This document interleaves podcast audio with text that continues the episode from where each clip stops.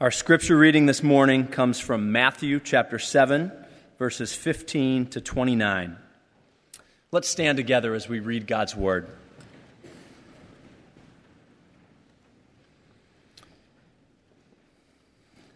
Beware of false prophets who come to you in sheep's clothing, but inwardly are ravenous wolves. You will recognize them by their fruits. Are grapes gathered from thorn bushes or figs? From thistles? So, every healthy tree bears good fruit, but the diseased tree bears bad fruit. A healthy tree cannot bear bad fruit, nor can a diseased tree bear good fruit. Every tree that does not bear good fruit is cut down and thrown into the fire. Thus, you will recognize them by their fruits. Not everyone who says to me, Lord, Lord, will enter the kingdom of heaven but the one who does the will of my Father who is in heaven. On that day, many will say to me, Lord, Lord, did we not prophesy in your name, and cast out demons in your name, and do many mighty works in your name? And then will I declare to them, I never knew you. Depart from me, you workers of lawlessness. Everyone then who hears these words of mine and does them, will be like a wise man who built his house on the rock. And the rain fell, and the floods came, and the winds blew and beat on that house, but it did not fall, because it had been founded on the rock. And everyone who hears these words of mine and does not do them will be like a foolish man who built his house on the sand. And the rain fell, and the floods came, and the winds blew and beat against that house, and it fell. And great was the fall of it. And when Jesus finished these sayings, the crowds were astonished at his teaching, for he was teaching them as one who had authority and not as their scribes. This is God's word. Please be seated.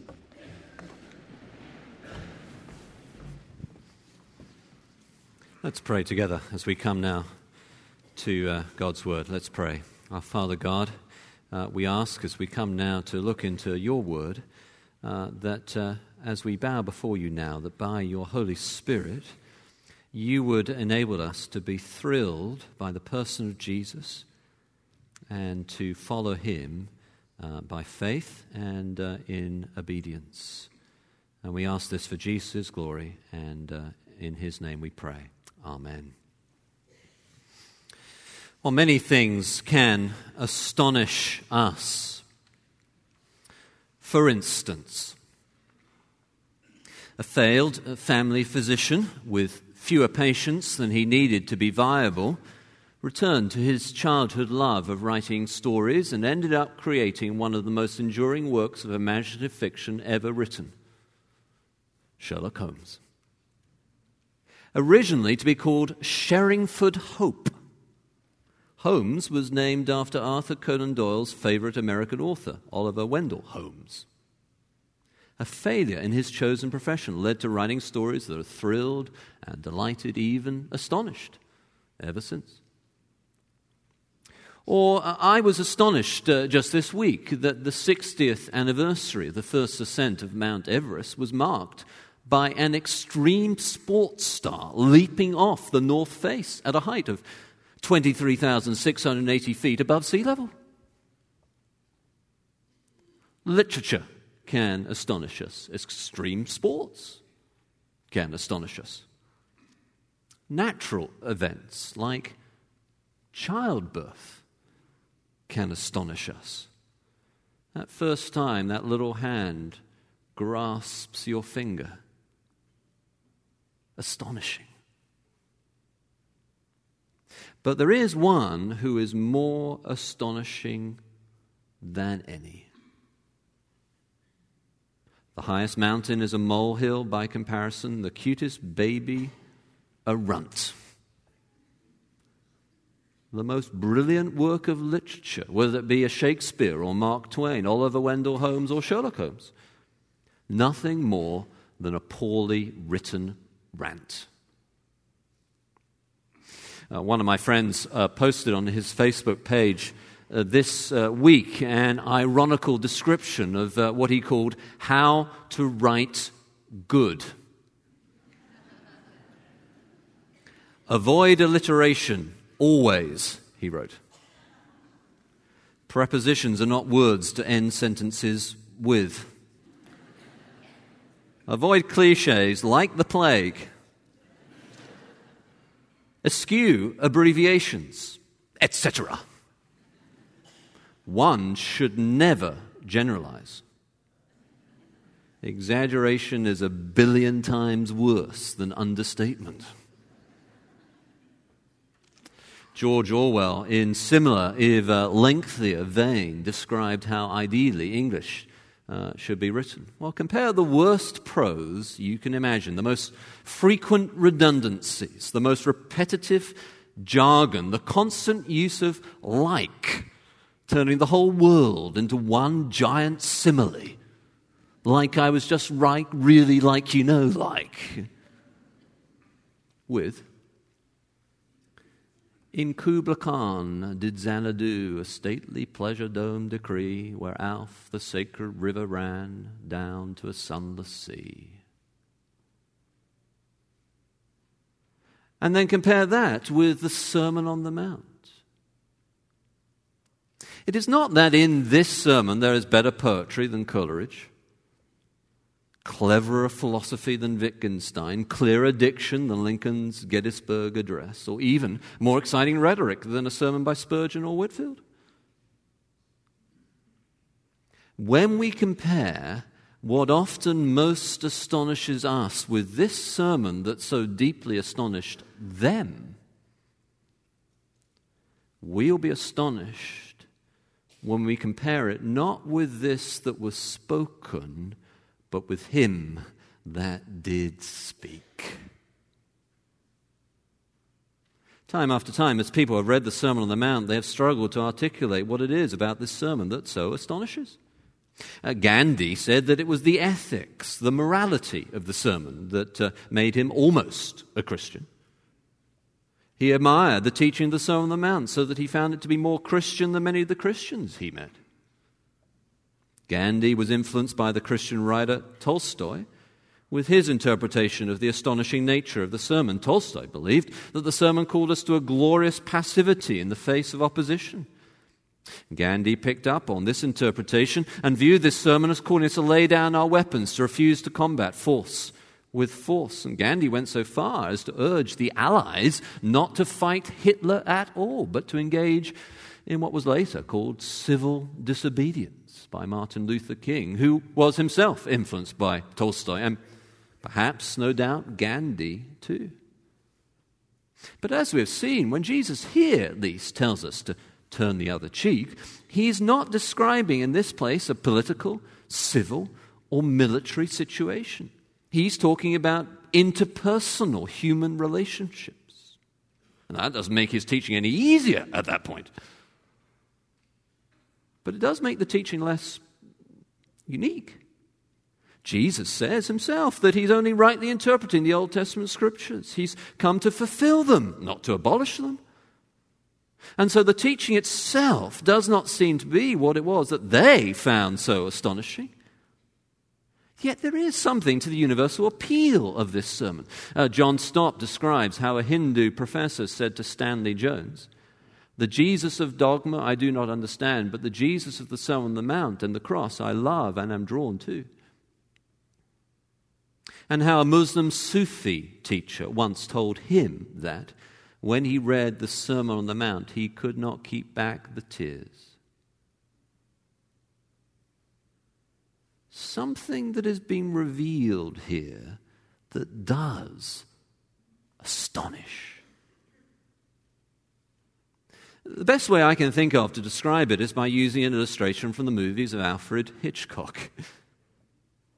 Hitchcock, of course, in his later work, created some scary movies that perhaps uh, some of us would do our best to avoid. But early in his career, there were other, certainly tense, but still creative, exciting, and thrilling in the best sense of the genre in which he was working. You might think of uh, Rear Window, for instance, or Vertigo. Now, if you are a Hitchcock fan, you'll know that he had a characteristic trademark in almost all of his movies. At one point or another, a figure will walk across the camera's vision in the background, if you kept your eyes open, you'd spy Hitchcock himself. They're listening to the movie of the Sermon on the Mount. They're hearing the various themes and sub themes develop the exposition, the proverbial Old Testament sense of blessing fulfilled, being fulfilled in God's grace and gift to those who know that they need it. The right interpretation of the Mosaic law that Jesus says that he has come to fulfill. The criticism of fake religion and the call for prayer orientated around God as our Father, our Abba. And then, as they come to the end of the sermon and the movie begins to come to its denouement, its conclusion, its final twist in the tale, plot, surprise. Out of the background, they suddenly spy Hitchcock himself. The author of the movie is here. He is speaking. He's not speaking by authority like the scribes and experts in the law. He's not quoting commentaries on what Rabbi so and so said and how that is to be balanced with Rabbi such and such and what he said at point three, point four of his multi volume work on the subject. he speaks not by authority, but with authority. In fact, he is the author. He steps out of the shade. He comes out from the pulpit. There he is himself. What astonishes them is not the movie of the Sermon on the Mount. What astonishes them is that the author, they now realize, has been speaking to them all along. The Greek word is strong here, dumbfounded, to be greatly astounded. So, say you've been coming to church all your life. You know the songs. You know the routine. You can say the Apostles' Creed by heart. You can recite the Lord's Prayer uh, from memory. And you, you know the difference between infra and supralapsarianism, perhaps. Well, this conclusion to the sermon is designed to help you be astonished by Jesus again to leave the building this morning and say, wow, or hallelujah, or on further theological reflection, I find that my heart is strangely warmed by the divine excellencies of the Supreme Being, or whatever it is you say over Sunday lunch, usually. I'll say that you are instead very aware of the many different religions, philosophies, and ideolog- ideologies in the world. This is you, and you're more inclined to think the Sermon on the Mount is merely a rather idealistic, respectable, if not always realistic, description of how to be very nice and good, but not saying anything unique or distinct or different. Well, this conclusion to the Sermon on the Mount is designed to have you also leave today saying, Wow. Well, this Jesus is speaking with authority, not a moral teacher, but the author. Now, it does that in two ways. The first is by warning. We fail to be astonished by Jesus when we think we can take or leave what he says, that we can listen to the sermon and it make uh, no difference to our our lives. And this is why so many people fail to be astonished by Jesus, I think. Like a man will fail to be astonished by the beautiful food of a cordon bleu chef if they merely admire it as it is served, but never eat. See, the power of obeying Jesus is that in doing so, you begin to be astonished by who he is. You taste and see that the Lord is good. And so Jesus says in verses 15 to 23 Beware. There are people who talk a good game about religion, who prophesy impressively. But really, they're not actually doing what I have said. They say, Lord, Lord, impressively enough. They even do miracles. But I never knew them because they did not really follow me. They did not do what I said. They were workers of lawlessness. in a divinely inspired mixed metaphor, Jesus says that you can tell a sheep in wool's clothing by its fruit. See, a sheep in wool's clothing is in disguise. It's hard to tell.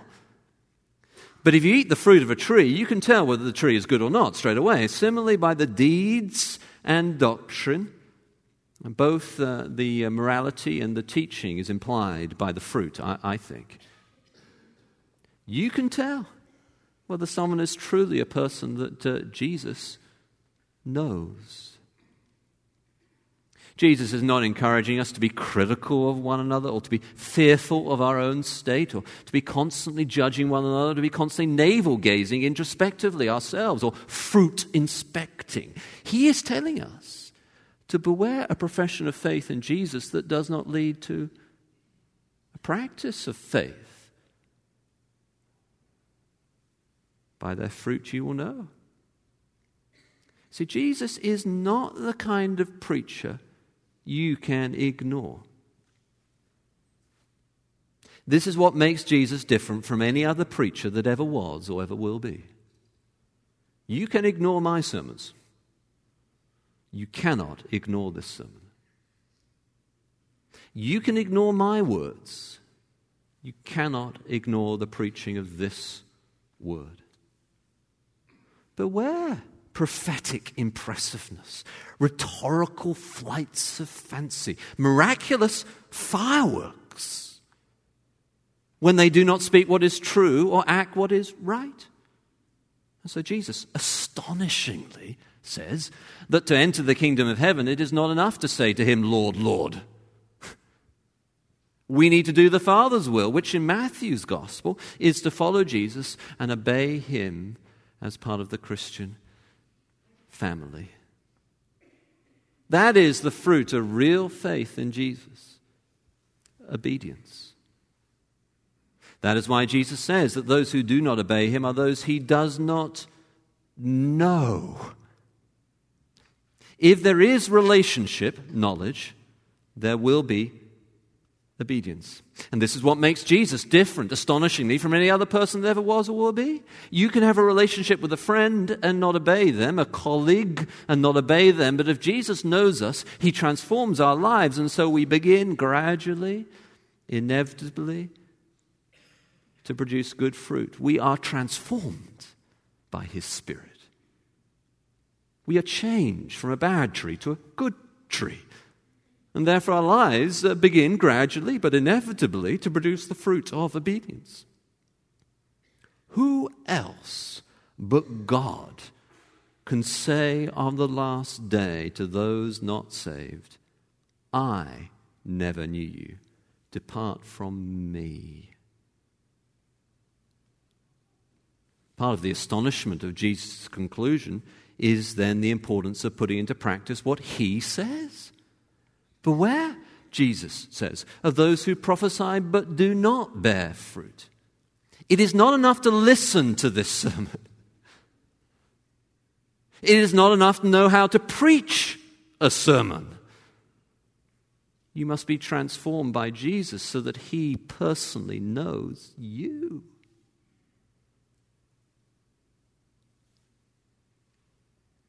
In AD uh, 79, the entire city of Pompeii was covered in a vast deep layer of volcanic ash by the eruption of the volcano Vesuvius. 1700 years later, the city of Pompeii began to be uncovered by archaeologists, and inside was something astonishing discovered perfectly preserved humans, dead where they fell, their bodies mummified by the heat and dust of the volcano. Some have been identified as looters, frozen with their legal booty still in their grasp as they fell.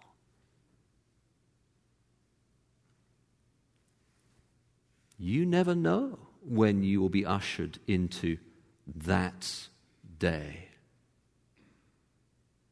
when you will stand before the judgment throne of this preacher. Books written, sermons preached, miracles performed will avail you none, only that He knows you. Beware Jesus says. It is astonishing. But not just beware, also build, he says. This is from verses 24 to 27 and is also astonishing. Build, verses 24 to 27. Uh, some people, it is said, bring joy wherever they go, others bring joy whenever they go.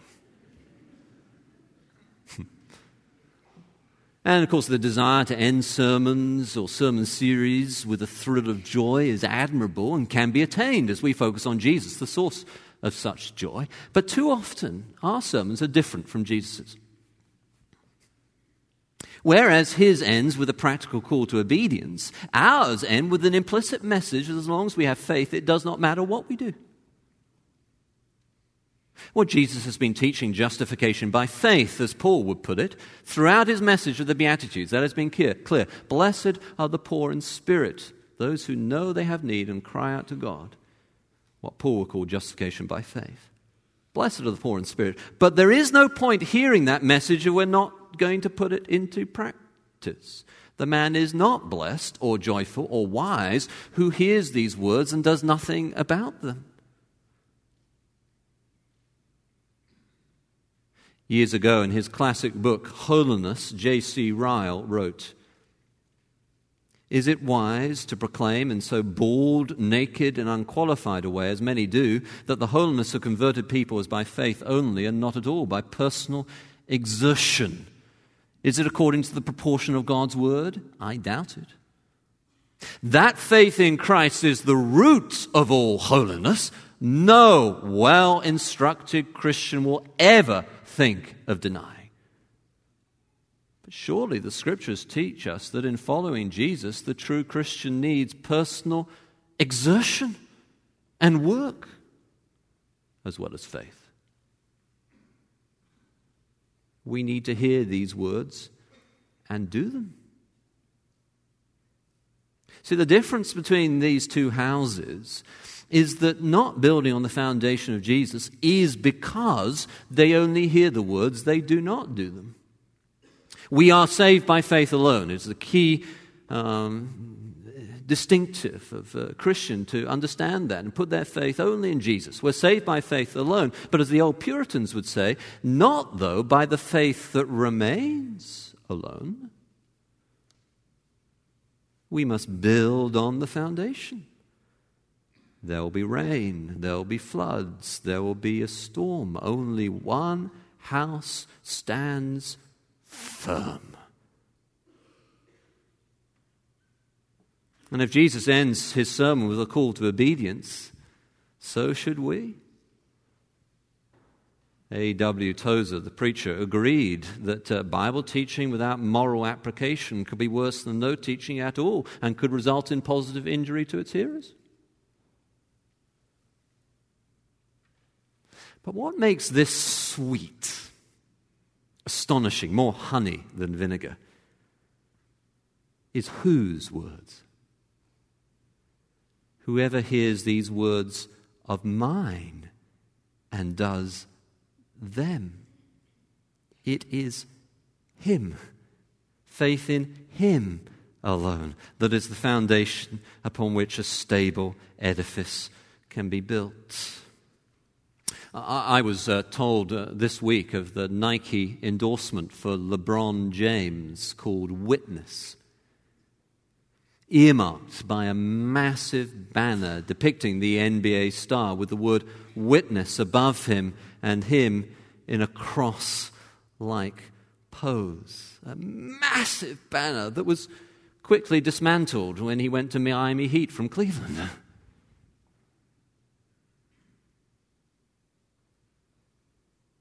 Truly, there is only one to whom we must witness.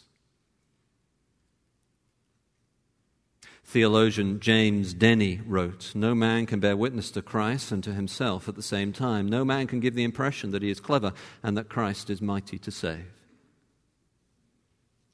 All other foundations are sandy, swept away by the flash floods of the Middle East in a moment.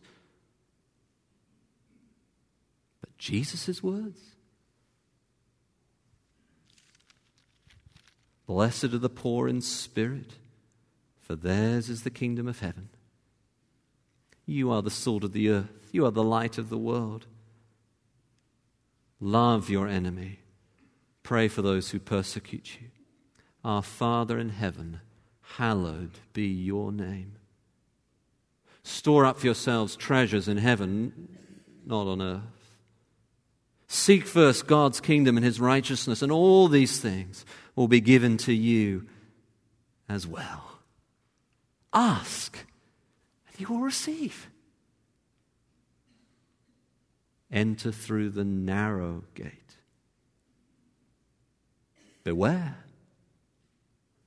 Build on the foundation of not only hearing these words of His, but doing them. When I first read uh, Dostoevsky's Brothers Karamazov, I was astonished. When I went to Banff National Park and stood by Lake Louise, I was astonished. When I looked at the sun setting across the Grand Canyon, I was astonished.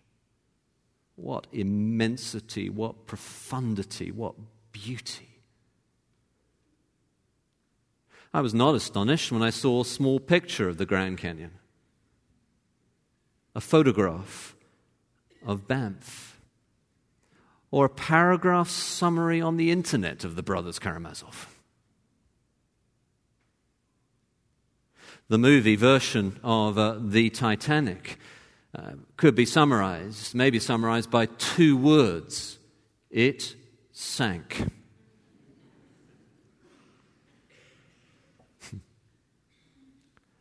but to be on the Titanic and survive its sinking would be astonishing.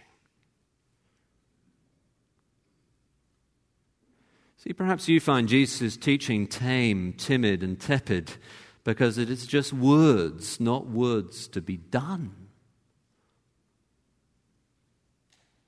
A video game of an NBA playoff is not the same as playing. And sitting in church, hearing preaching about Jesus, is not the same as sitting in church, hearing preaching about Jesus, and putting your faith in what is said.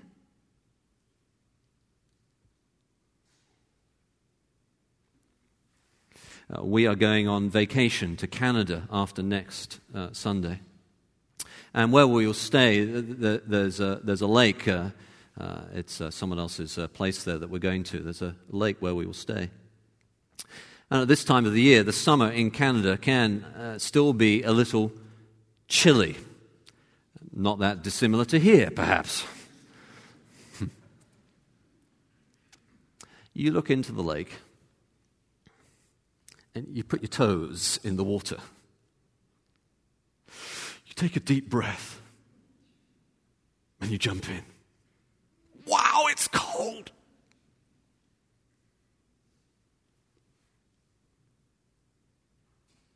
You hear Jesus' teaching.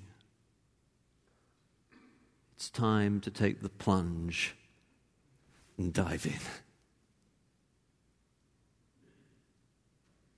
Or, as Jesus would put it, build your foundation upon the rock. It's more risky not to, you know.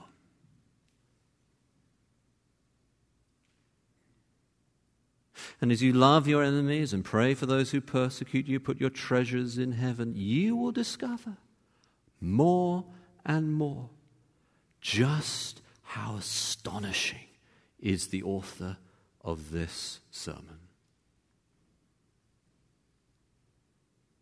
Let's pray together.